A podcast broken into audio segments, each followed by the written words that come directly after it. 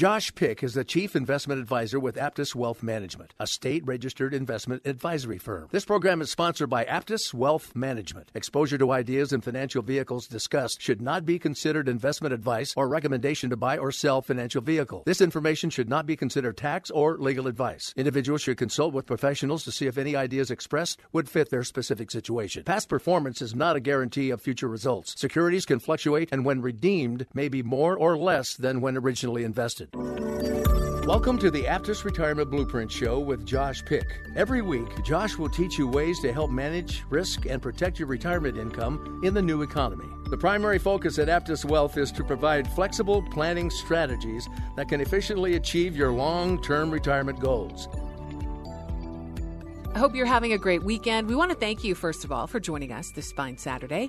You can always catch us here on the weekend, but wanted to let you know you can also join Josh every Monday as well. He and Bruce Hooley talk Money Mondays every Monday at 12:30 p.m. right here on 98.9 The Answer. Well, it was St. Patrick's Day this past week. Maybe you had a green beer or two or had the luck of the Irish. When it comes to luck, Josh, I think I know how you're going to answer this, but how much does luck play in having a successful retirement? Well, I mean, luck is great. certainly not predictable. We've heard the term many, many times that, you know, I'd rather be lucky than good, right? But the reality is, you definitely don't want to rely or bet on luck for the future of your retirement. I mean, pr- retirement should be about enjoying the remainder of your life, not having to go to a job. It should not be about worrying. It should not be about crossing your fingers.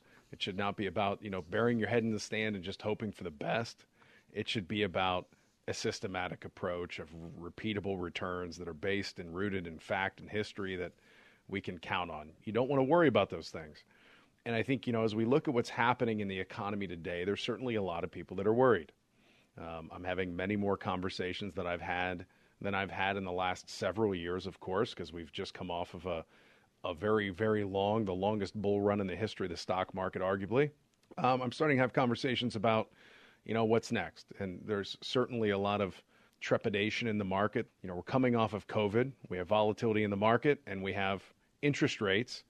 And it looks like uh, we could potentially be headed towards uh, that dreaded, what we call stagflation. And stagflation is a period of time where inflation is going up but the economy is actually shrinking or the economy is becoming less productive. And that is definitely recession, and that's a word that none of us want to hear. But the fact of the matter is, if you are retiring today, you're probably going to encounter more than just a couple of recessions for the remainder of your life. So you have to come up with a strategy to deal with those. And people are concerned about recessions because, obviously, myself included, I don't want to see my money go from you know a million dollars to seven hundred thousand dollars in a very short period of time. That has some emotional toll. But if you view it as, uh, let's say, a company, if I invested in a company, everybody that's listening right now would say, I know that if I'm I, I have my own company, there's going to be some years that are very, very good. There's going to be some years that are a little bit leaner, but over time, I'm going to grow my company. It's going to reward me. That risk of starting my own business is going to pay off. Well, investing in the stock market is very similar to that. There will be times where we are flushed with returns. There will be times when things are great. And we just experience that. There's going to be times where things aren't as good. And that's almost predictable. But over time, we will win. What I think what people are really concerned about, or what they should be concerned about, is the risk of sequencing of returns or the risk of that volatility and how it impacts your ability to draw an income off of it. And that's where we cannot rely upon luck we cannot just cross our fingers and say, I'm just going to hang in there and hope it all works out. You have to have a plan, you have to have a strategy to be able to offset that risk to make sure that your income is predictable in retirement. And that's really what the concept or the term of income retirement income planning is. Not just investing, but how do I re, how do I predictably cre- create tax efficient retirement income that is not subject to market volatility in the short run, at least. And, and that's exactly what we do at Aptus Wealth Management. And Josh's number is 614 364 7300. That's 614 364 7300. And you take new clients through the Aptus Blueprint process. Let's talk about that. Yeah, the Aptus Blueprint process is essentially trying to create that plan. So uh, it's a four step process or a four meeting process. And meeting number one, Uh, we call it the discovery meeting. We're going to find out everything there is that we can possibly find out about your financial life. But even beyond your financial life, emotionally, how do you view money? How do you view retirement? How do you view things like volatility and taxes? And we're going to find out what you've been doing up to this point to try and achieve all of those goals. In meeting number two, we call the analysis meeting, we're going to show you if you continue doing what you're doing currently, here's the risks associated with it. Here's some potential changes that could be made and here's whether or not your arrow is going to hit the target. What speed bumps could get in the way of that? In meeting number three, we address those. We call it the blueprint meeting, and it's a blueprint on purpose rather than just a plan. And we call it a blueprint because we're going to give you an actionable blueprint, an actual document of things that you can change to make sure your arrow does, in fact, hit the target. And then, not until meeting number four, which we call the implementation meeting, we decide is working with us the best fit for us and the best fit for you for your financial future. And let's say if someone's with a another financial advisor and they've been listening to you on the radio here for a while, you are open to just looking at people's plans as well to see if they're on the right track, just kind of giving them a second opinion. You know, if you went to have surgery, a major surgery, almost everybody listening right now would say, I want to get a second opinion. And yet, for whatever reason, in our world, uh, in the financial planning world, oftentimes it doesn't happen. And I think getting that second opinion, if nothing else, will give you solidarity in knowing that what you're doing currently is is good. And I think oftentimes everybody listening is probably saying, well, of course they want to do that because they want to tell me what I'm doing wrong so that they can try and tell me that I should be working with them. Not always. I mean, there are some fundamental principles of investing that just make sense. And maybe you're working with somebody currently who's doing a great job. And how great would it be for you to be able to go back to them and say, you know, I had this look by by somebody else, and thank you for what you've been doing up to this point. But the flip side could also be true, Diane, and that is how unfortunate would it be if you don't get a second opinion and you spend the next 10 years, the, the most you know savings time of your life is typically the last 10 years of your working years before you retire and you did those futilely because you didn't have the proper plan in place and then fast forward you're 80 years old and you're trying to figure out what you're going to do because you just ran out of money. So a second opinion can be critical. Josh's number is 614 364 7300. That is 614 364 7300. And this is the Aptus Retirement Blueprint Show with Josh Pick. So I'm still going to stick with luck here. Like, because maybe a friend of mine needs that in order to retire successfully. but if someone wins a lottery or they hit a jackpot at the casino, or let's say they even get a huge inheritance, what is the first thing that a person should do other other than call you? I think first thing is slow down. Take your time. Don't hurry. You know, we see this with inheritance in particular. We see it with, like you said, like a windfall type scenario is people can get a large chunk of money, maybe even more than they've ever seen before.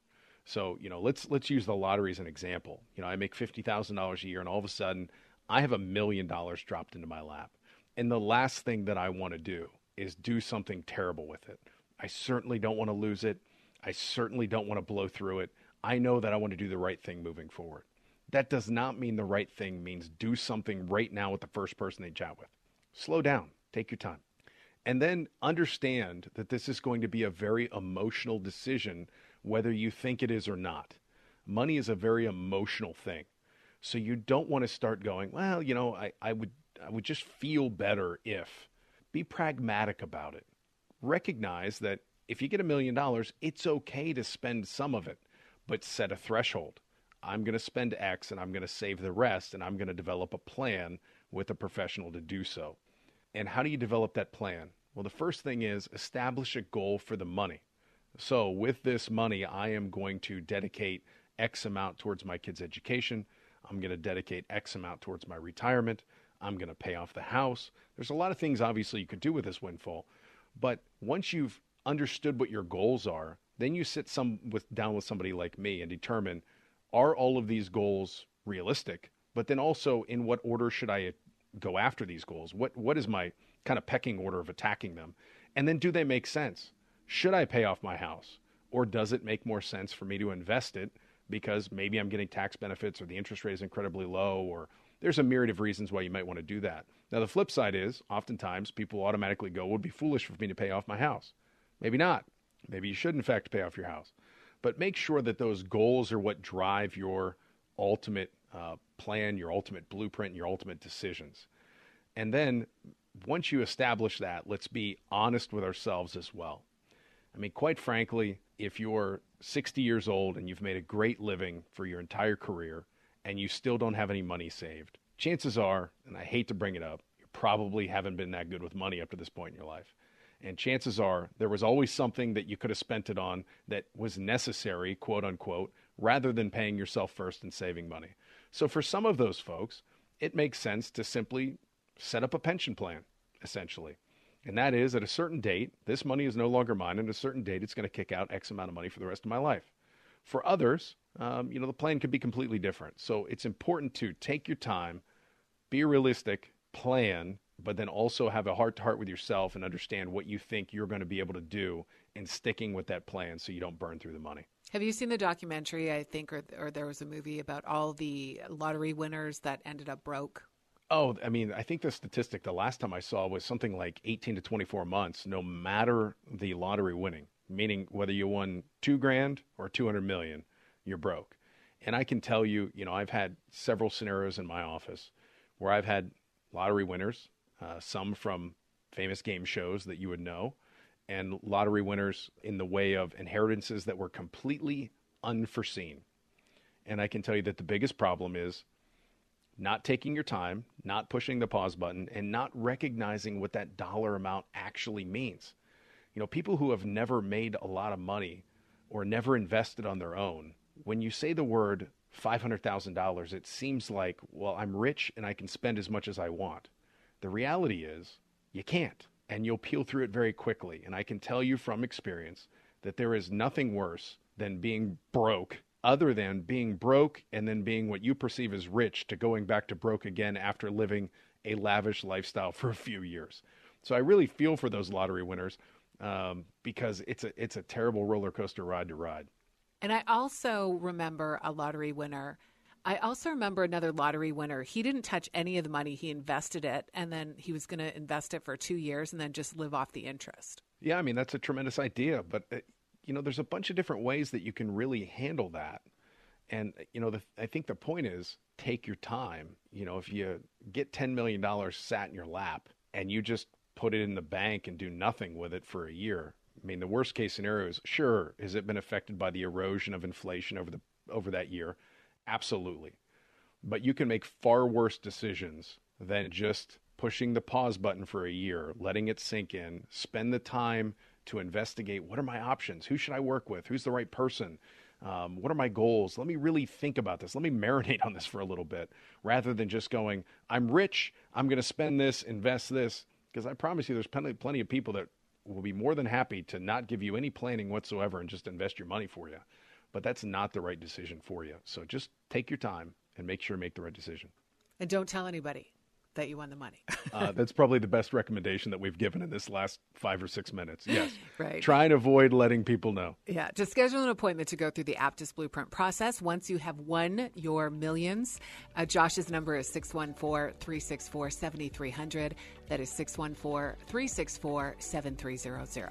Join Josh as he talks retirement with Bruce Hooley every Monday at 12.30 p.m. right here on 98.9 The Answer. You can always find that recording at aptuswealth.com. More with Josh Pick when we come back.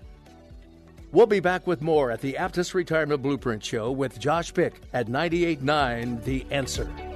To create a successful retirement plan in today's economy, it takes a customized, solutions based approach. At Aptus Wealth Management, founder Josh Pick calls it the Aptus Blueprint, and it's focused on managing risk instead of chasing returns. If you're working with another advisor or simply want a second opinion, put his team to work for you. To schedule a complimentary consultation to learn more about the Aptus Blueprint process, contact Josh at 614 364 7300 or visit aptuswealth.com. There is no cost or obligation, but space is limited. To start your plan, call 614 364 7300 or visit aptuswealth.com.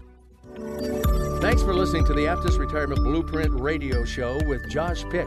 To schedule your complimentary customized planning session, give Josh a call at 614 364 7300. That's 614 364 7300. Welcome back to the Aptus Retirement Blueprint Show with Josh Pick. To schedule your own planning session and to learn new strategies to manage risk, call Josh at 614 364 7300.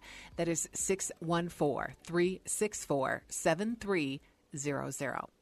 We're paying more for everything, Josh gas, homes, cars. Where are we seeing the most shocking increases? Well, I think you might have just hit them right on the head. I mean, if you look at commodity prices, you know, in general, you look at gas and you look at the price of, you know, gold, for example, or you look at any supply chain issue, all of those real assets and commodities are up dramatically. Um, I would say gas being probably the, the biggest one. If you look at, you know, what people are paying in gas now uh, versus, you know, a year ago, you know, gas is up easily 30% plus. Um, if you think about cars, you know, the vehicle motor parts, are up, you know, in the teens.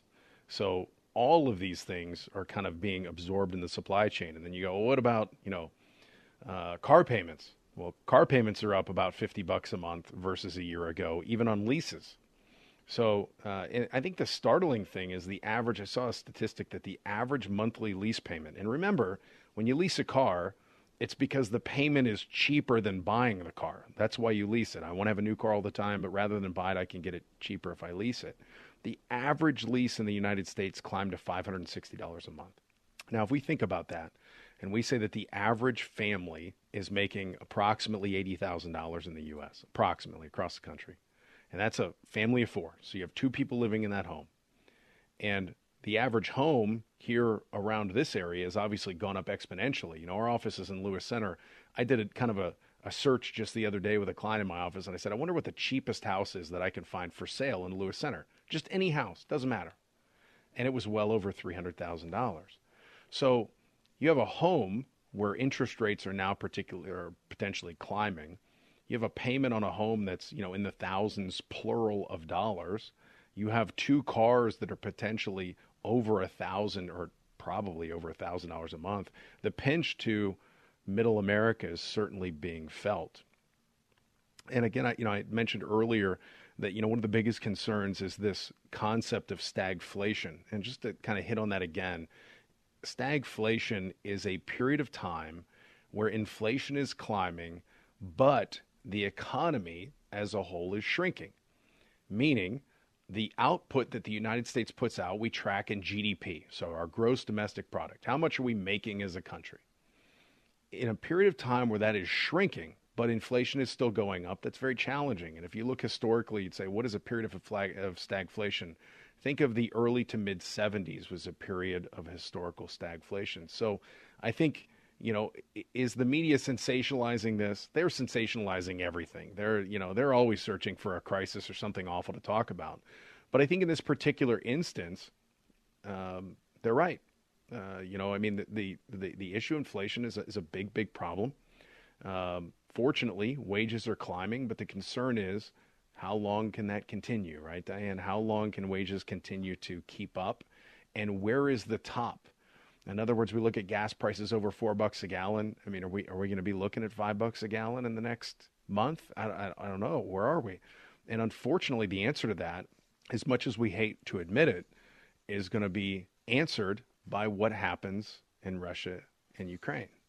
What are they going to end up doing? That is a big supply chain issue, and it's one that you know we're going to have to tangle with, and it's one that the Fed's going to have to deal with as far as you know, tightening money supply to thwart inflation, but delicately doing that uh, to make sure that they don't exacerbate the problem in Ukraine. So it's going to be a, a very interesting tap dance to see over the coming year, two years, to see how is handled what we did to ourselves by all of the stimulus printing of money and borrowing of money over the past two years. Uh, but you know, I, I hate to always talk negative challenges are always going to be in front of us with the economy, always. Sometimes we'll have a tailwind, sometimes we'll have a headwind, but it's important to note that there can always be improvements made. So there are things you can do during times like these with your money to best combat the problem. And my job is to help people position their money in ways that will best combat those problems. Give us a hint. Well, here's a perfect example. So, you know, we oftentimes think of stocks and bonds, right? I mean, we, we invest in stocks, we invest in bonds. Now, typically we do that in the form of a mutual fund or ETFs or a separately managed account, but ultimately, Those are the two asset classes that most people focus on. But that is by no means all of the asset classes. Even within those asset classes, you have, you know, big stocks, little stocks, international stocks. You know, how is India going to fare versus China through all of this? It's an important distinction. How is the U.S. going to fare versus Europe? Important distinction. Um, how are big companies versus small companies, growth companies versus value companies? There will be areas that do well and areas that do not nearly as well. But even beyond that, let's get past bonds past stocks, past all those things. You can invest in commodities. And if you look at commodity prices, if you would have bought into oil or farmland or uh, real estate at the beginning of the year, you'd be very, very happy with your decision. You'd be up double digits, uh, many double digits. If you had invested in gold at the beginning of the year, you know, gold's up significantly versus the rest of the market for sure. The market's down, you know, double digits, and the, the bond market's down almost, you know, 5%. So, you know, there are areas of the market where you can add stability to your portfolio, add growth, but also add kind of think of it as a hedge against some of the things that are going on right now. And it's important to to make sure that your investment portfolio does not just include stocks and bonds, but includes many things that don't always react the same way. And then be tactical about how you're doing that, meaning there are certain times that it's better to be in one versus the other, at least in weightings, meaning sometimes it makes more sense to have a lot, Sometimes it makes sense to have a little bit less, but you always have to be invested in something or you're just sitting idle in cash and watching inflation erode during times like these. You're listening to the Aptus Retirement Blueprint Show with Josh Pick. To schedule a meeting with Josh to go through the Aptus Blueprint process, his number is 614 364 7300. That's 614 364 7300. Josh, what are some ways that your clients have cut costs in the in their existing investments or in daily life to um, deal with rising prices? You know, I think this goes perfectly with what we were just chatting about in the previous segment. That is, there's always ways that you can improve. And, you know, one is uh, when it comes to savings or it comes to paying off debt, when it comes to, to really as much of your life as you can possibly do this to, you should automate. Automate is a way to take the emotional factor out of it. So when it comes to your savings, just automatically go to your 401k and say, I'm going to save X percentage per, per pay. The end, conversation over. Uh, make sure that you're at least doing that up to the match in your 401k, of course. But you can do the same thing with a lot of your bills. So I, know that you know not all of us make enough income to automatically pay off our credit card every month, for example.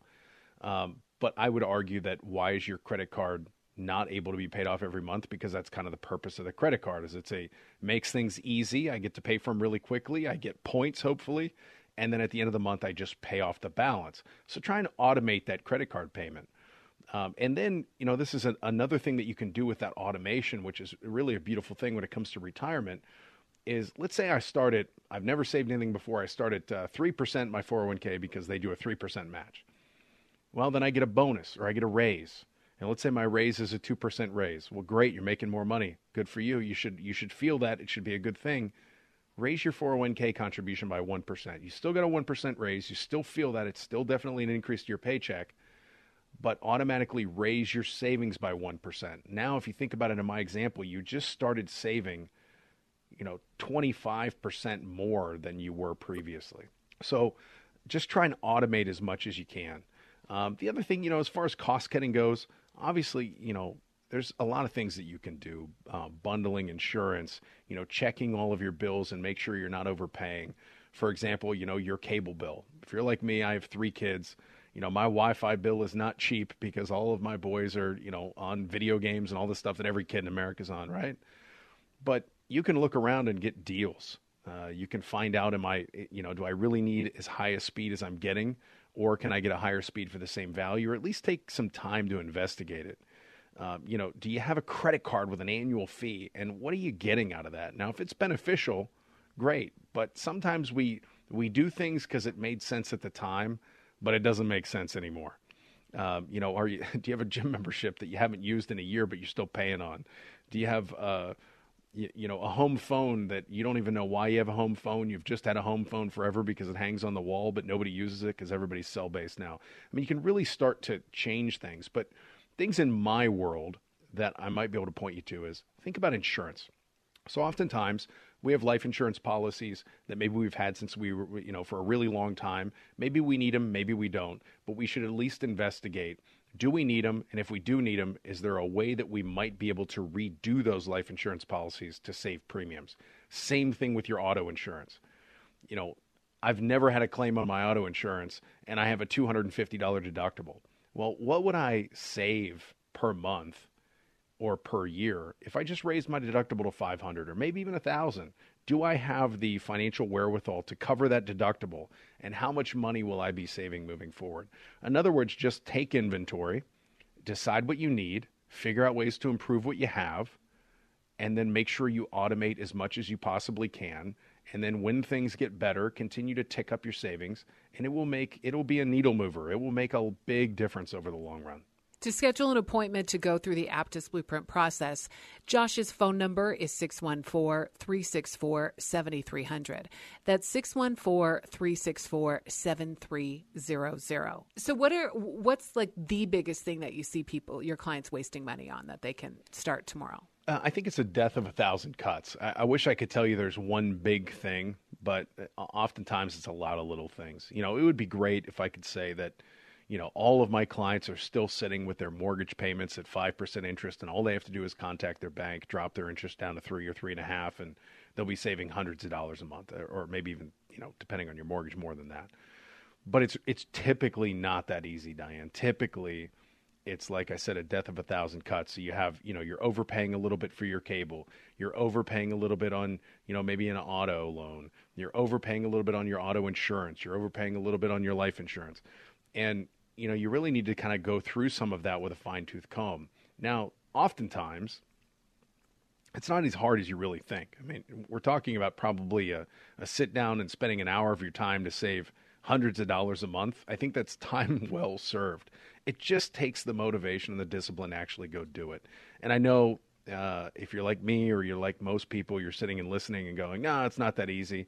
But if we really do a heart to heart with ourselves, we know it is. It's just not fun and it's not something we want to do. But think about what a difference $200 a month back in your pocket, or let's say save 100, spend 100, could do for your long term success. It's worth your time go ahead and get it done. 614 364 7300.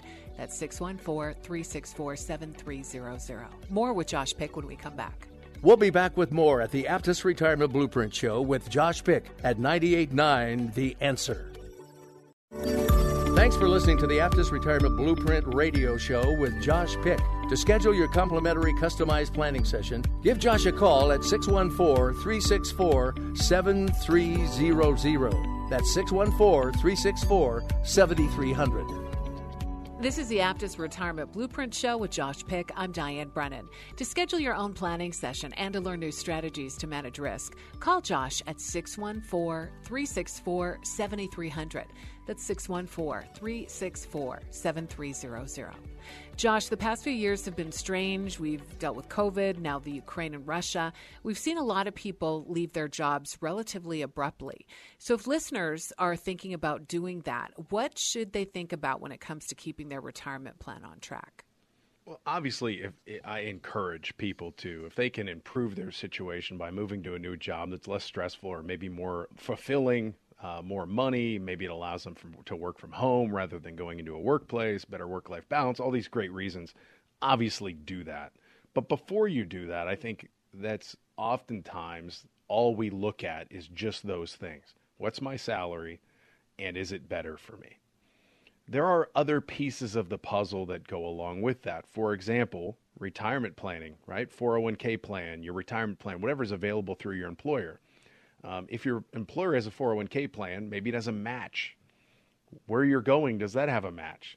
But even beyond that, where you're leaving, did it have a match? And did that match have a vesting schedule? So, for example, let's say I work for an employer that's got a very lucrative retirement plan. They have a 401k and they match dollar for dollar up to 10%, which would be fantastic, right? This would be a very rare scenario. But um, I've been putting in 10% for the last three years, and uh, they've been putting in 10%, and now my balance in my 401k is $200,000. But half of it they've put in, and half of it I've put in. And it has a vesting schedule that says until I've been there for five years, I don't get to keep any of it. Well, then yeah, you're getting maybe an extra ten or twenty thousand dollars salary, but you're walking away from hundred thousand dollars in your retirement plan. And where you're going, let's say only has, let's say you're making hundred thousand dollars a year. Well, you're putting in ten, they're putting in ten. That means you're getting an extra. You're actually making 110 because of the match in your 401k. Are you making that much more where you're going? So it's important to kind of add in how much their retirement plan means as well. And you can think about this with everything else. You know, do they have an HSA plan? Do they match on the HSA plan, which is a health savings account, which is literally your money?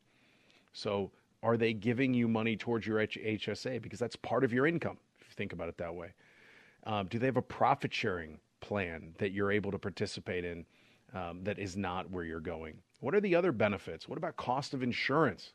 You know, maybe your health insurance is really, really cheap where you are, maybe it's really expensive where you are. What is the differential between the two? And I think, you know, really what I'm getting at is just note that while, uh, you know, there's been a lot of movement in the job marketplace, and there's certainly been a lot of positive movement in the job marketplace. I'm hearing of people moving and getting, you know, very substantial increases because, you know, we're in an environment where, um, you know, people, uh, companies need people um, there's a lot of people retiring. Baby boomers are retiring. COVID threw a wrench in the gears. And now you have these opportunities that maybe you didn't have before.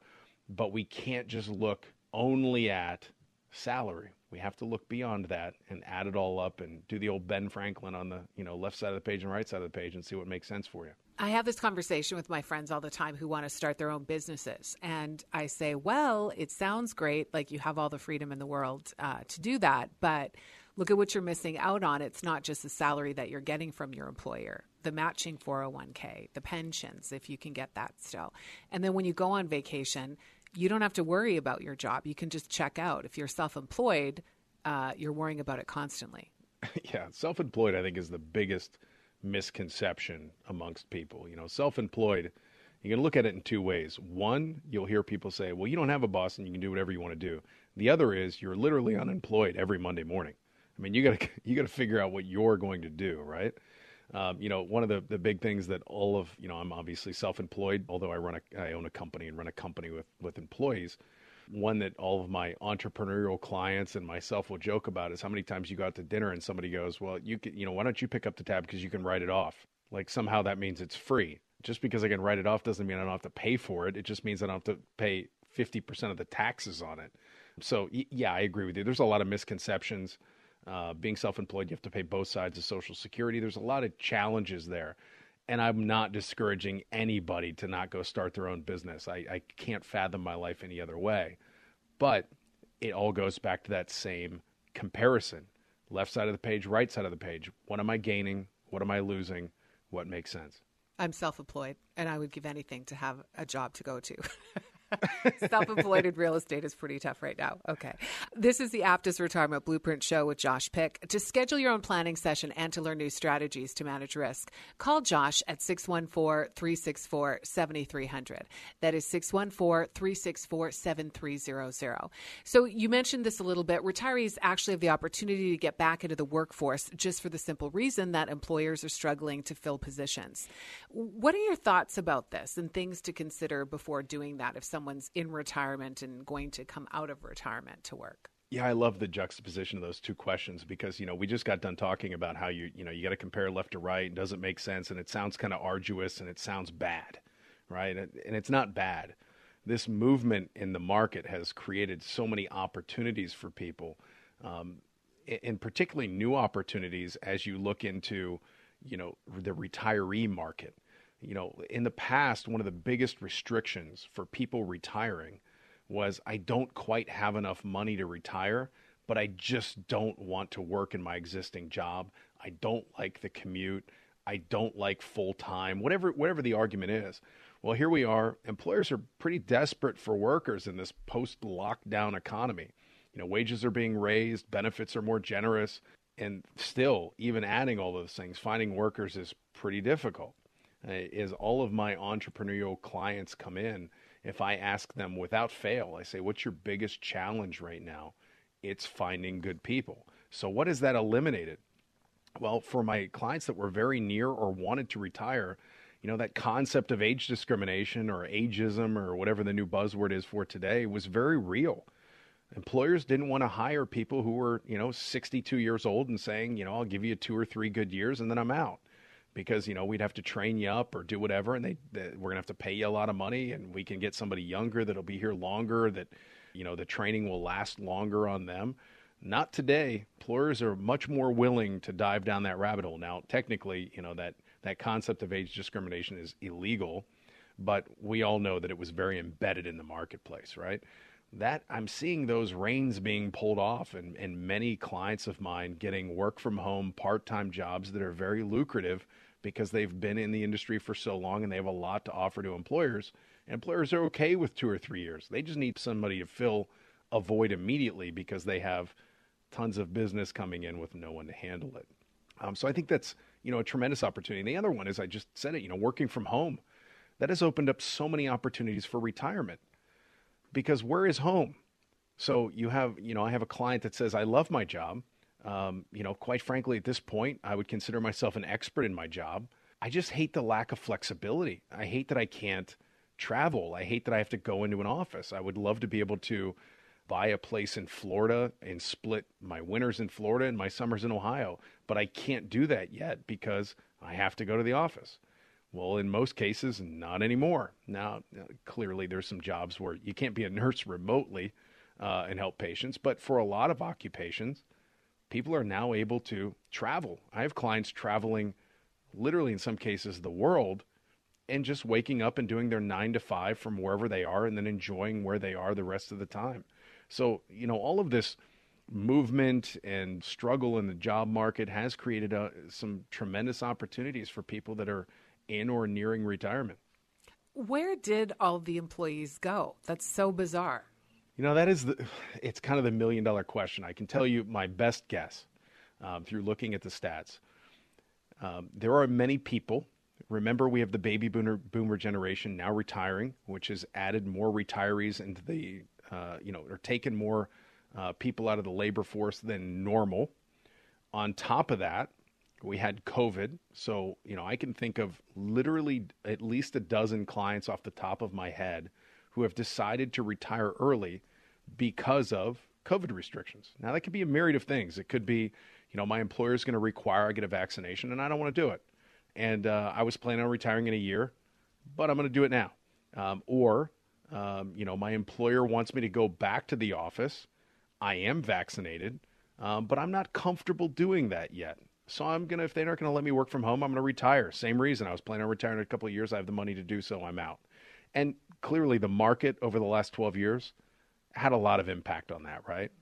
Um, and people started living a lot less expensive, so they were re- able to retire a lot sooner. You know, if you think about it, if you're not driving to work, you're not buying business clothes, um, you're pretty much locked down at home, you're not going out to eat as much.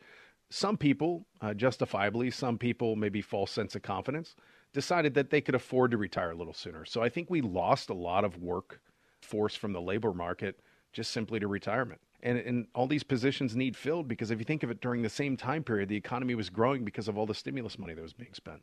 What about the small jobs? So, in, in customer service, in fast food restaurants, where are those youngsters?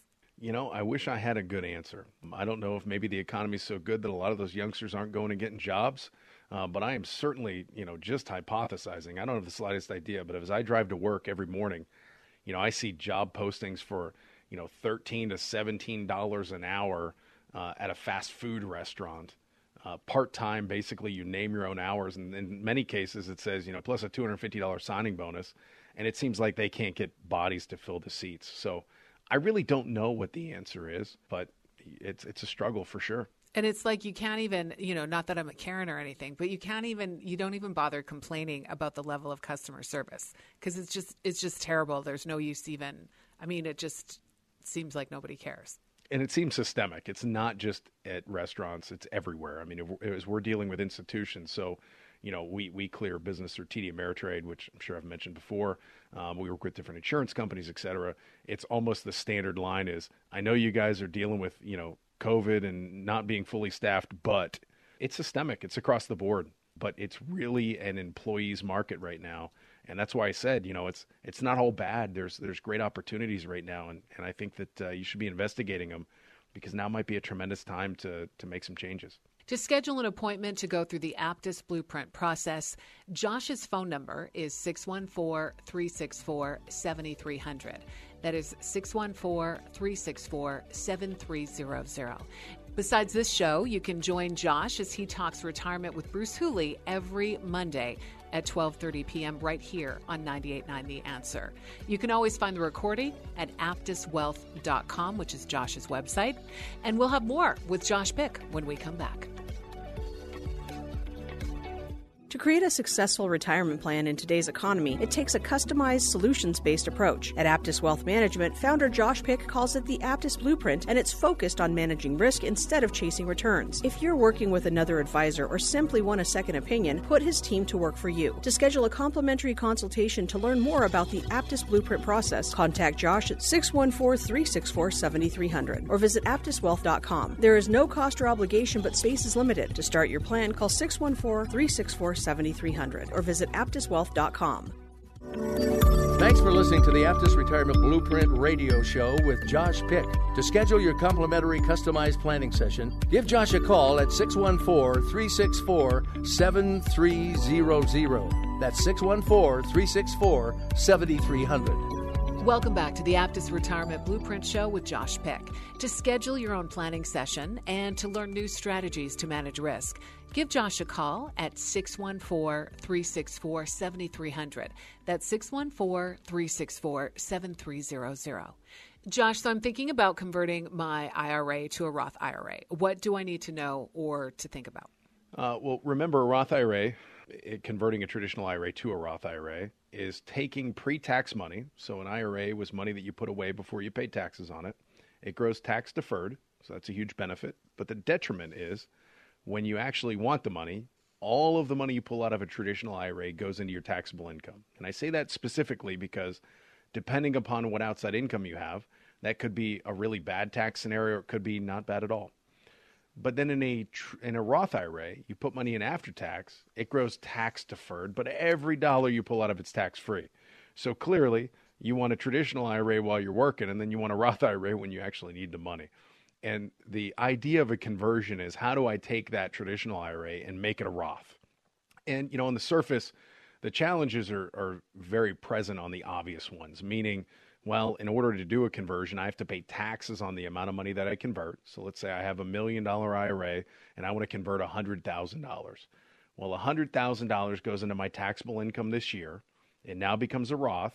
And as long as I don't pull money out of that for five years, every gain from this point forward, forever, ever, is completely tax free. That 100,000 that's in the Roth, if it grows to a million, that 900,000 plus the 100 I put in are completely and utterly tax free. So there's huge benefits there. But again, you have to pay the taxes on the conversion. So it's always kind of a, a tussling act of how much should I do? And the very clear answer, you know, the very clear problem is I want to make sure I stay in a certain tax bracket. I certainly don't want to do money and convert at a 32% tax bracket when in retirement there's no way I'll ever be anywhere above maybe you know the 22% bracket and even if the 22 becomes the 25 or the 28 if taxes go up, it's still not 32. So does that make sense? Um, but there are other challenges that are kind of beneath the surface that you have to take a look at, you know, kind of gotchas. And one is Medicare premiums.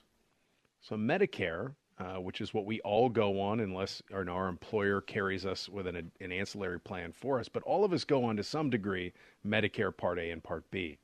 And that is the uh, governmental program for health insurance. And what we pay for that every month is based upon what our income is. So that cost can be from around, let's call it $150 a month, up to almost $500 a month. And that premium that we pay every month is based upon how much money we make. So we could end up triggering a scenario where we do a Roth conversion, throw this additional income into our pile, and it makes our Medicare premiums go way up. So we have to be cautious about how much we do there. Um, the other thing that, that you know, let's that's a negative. So let's think about a positive.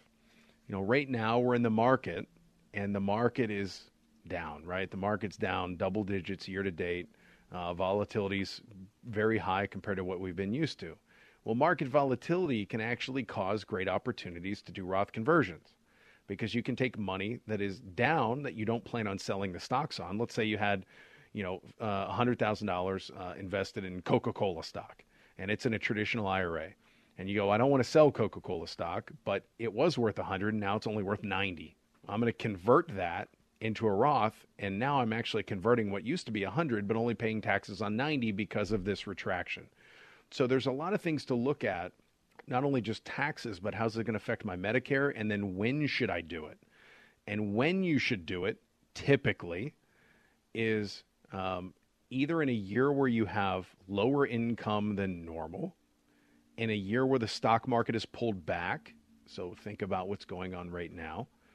In a year where tax rates are lower than normal, which is what has been occurring since really the tax changes of the Trump administration taxes are far lower than they had been in the previous 20 years. So we're going to have to keep our eyes on that with, you know, any tax changes that come forward, but that would be a good time.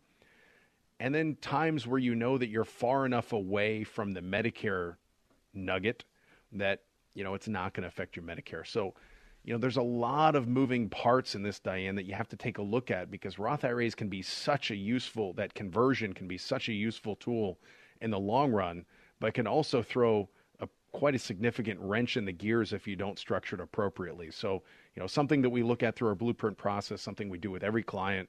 We want to make sure that we're taking advantage of as much as we can, but not to the detriment of the overall picture. Just out of curiosity, what are the Medicare levels? Like if you make $5,000 more a year, it'll jump up or 10,000, like what's the no, there's bigger jumps. But uh, so, for example, let's say, and I don't know the numbers off the top of my head, but I'll be real close on this. So, approximately $170,000 of joint family income. So, if you're a married couple and you have $170,000 of adjusted gross income, then you're in the lowest level. And then it jumps up from there. It's probably, you know, 250, et cetera, et cetera, et cetera. But there are some gotchas even within that. So, for example, um, you know, I've, I've had clients come in that do their taxes elsewhere and they're not coordinating with, with us. And, uh, you know, new clients and they say, you know, my, my accountant told me this great idea. He told us we could file separately. And by doing that, we're going to save $300 in taxes this year. And it only cost me an extra 50 bucks in preparation. So it was a great deal. The unfortunate part, though, is in that same scenario, if you have 170 joint income, you're good. But if you file separately, and you jump over 85,000 of income, which, you know, if you file separately, typically you stack one person with most of the income and peel most of it away from the other. So in my scenario, you probably will. One of you will jump over 85. That person at 85 jumps the line. There are five levels of Medicare premiums. Jumps the line, skips, you know, like Monopoly, right? Passes, do not pass go, go directly to jail. Jumps the line to the highest tier, which is about $300 a month more. So your accountant just told you to do this because you saved 300 bucks, but it's going to cost you $3600 in Medicare premiums to do that. So you have to this is so important and I know we emphasize this a lot on this uh, on this show, but coordinating between your accountant, your investment advisor, and your attorney is critical. And it's something that we emphasize and we do all the time. Josh's number is 614 364 7300. 614 364 7300. This is the Aptus Retirement Blueprint Show with Josh Pick. Josh, we've touched on the past about financial the financial benefit of delaying Social Security. Do you find there are people who claim early because they are scared that their benefits are going to go away altogether? Uh, absolutely. Uh, I mean, particularly in light of you know what we're seeing going on today, and, and, and let's just be honest about it. Social Security is going to be insolvent. It's going to be insolvent somewhere after at some point after 2030. If you go to if you don't believe me, go to Social Security's website and look it up. They'll tell you that at some point, uh, right around 2032, 2034, I can't remember what they put on their site, Social Security will become insolvent. And in order to conquer that, they'll actually say on the website, these are the proposals that we would like to take a look at and there's been some tussling going on in Washington about how do we solve the problem. Obviously, it's a hugely political issue. But what do we mean by being insolvent? We mean that uh, Social Security is funded in two ways people paying in, that money going out to the people collecting, and then there's a shortfall because there's not enough people paying for the amount of people that the amount of money that's being collected. So we have a trust fund of sorts. That trust fund has been funded over many, many decades during times when we were paying in more than when, what people were collecting. That trust fund is going to run out sometime around 2032, 2034, assuming we don't take money out of it to fund other programs in the meantime, which we do all the time. We did in 2015. So people are very concerned that their benefits are going to go away. I would argue that they're not going to go away. Even if you look at, let's use Russia as an example. I think we could all agree that Russia is not in the most financial stable position, and they certainly don't treat their citizens nearly as well as people in the United States. They still have a Social Security esque program that has not been completely and utterly defunded, and people are still collecting that check. Um, so, you know, I don't think it's going to go away. It would be political suicide for it to go away, but it's certainly shaky, and it's certainly undecided what is going to happen. Um, are our benefits going to be diminished? Is money going to be printed to accommodate for it? Um, which, and that's a whole other, you know, kind of bucket of worms because some things need to be changed for money to be printed for it. But I think we can all agree that it will continue to be funded. I think, you know, the things that you really need to take into account, though, is how am I going to incorporate Social Security into my overall picture? Meaning, how is it going to change the tax liability on the rest of my assets? how can I incorporate? We just got done talking about Roth conversions. How can I incorporate Roth conversions in with my Social Security? Is there a break even point on waiting to collect versus collecting early? And does that make a difference in my overall picture? Meaning that, you know, you can collect at 62 or you can collect at 70. And there is a significant difference, call it about 80% difference between whether you collect at age 62 or at age 70. Meaning, if you collect at age 62 and your amount was going to be $2,000 a month, it will be about 80% more. So think of $3,600 a month if you wait until you're 70. But you left a you you didn't get income from Social Security in that example for 8 years. So you used money from somewhere else if you retired at 62 to get there. So you can look at it in two ways. One, how many years does it take for me to get my money back for the 8 years that I didn't collect? And that break even point's in your early 80s, by the way. And also, I'm giving up the future returns on the money that I used to do that. So, how do I do all this calculation to see what makes the most sense for me, assuming that I just want to bank on Social Security not changing? And the answer is we couldn't do any of this stuff without computers, quite frankly. We have the ability to do what we call stress test plans. And I think this is incredibly critical. Is we all have to make assumptions when we do financial planning. Whether you work with Aptus or you work with any other company, there's assumptions that are made. And that's universal. As long as someone has good financial planning software, they're making assumptions. And those assumptions, of course, should be based upon historical fact, should be based upon risk and Monte Carlo analysis and all this nerdy stuff. But then what you need to do beyond that is not in a wind tunnel and not in a perfect scenario can I retire comfortably. But what if some of these things change? We need to stress test some of that. What if taxes go up? What if interest rates go up? What if the market dramatically retracts and holds retracted for a period of a number of years? What if my Social Security is in fact diminished? So, for example, if that trust fund runs out and we don't do anything, everybody's Social Security benefits would go down by about 22%. So, let's stress test that and say, well, what if that happens? Can I still retire? What if we're wrong? What if we collected 62? What if we collected 70? You need to use all of these variables to develop what I would say is as close as one can get to an ironclad plan that is all weather and we'll never run out of gas. And that's what we do in our office every day. Not only design plans, not only explain risk, not only figure out how to maximize things like Roth IRA conversions in your Social Security, and making sure that you get an education lesson so you understand everything that we're doing and the logic behind it, because understanding it provides a tremendous amount of comfort. But beyond that, stress test it. All the what ifs that you have in your head, we can put on paper and make sure that you are comfortable that you are protected against the what ifs. Josh's number is 614 364 7300. That's 614 364 7300. That's it for today. Remember to catch Josh with Bruce Hooley Monday at 12:30 p.m. right here on 98.9 The Answer. Have a great week, everybody. You've been listening to the Aptus Retirement Blueprint radio show with host Josh Pick. Josh helps guide his clients through retirement by managing risk instead of chasing returns. He calls it a blueprint, and you can get started at no cost or obligation. Give the team at Aptus Wealth a call today to schedule your consultation at 614 364 7300. That's 614 364 7300 or online at aptuswealth.com. That's A P T U S wealth.com. To learn strategies to manage risk in the new economy, join us again next weekend right here at 989 The Answer.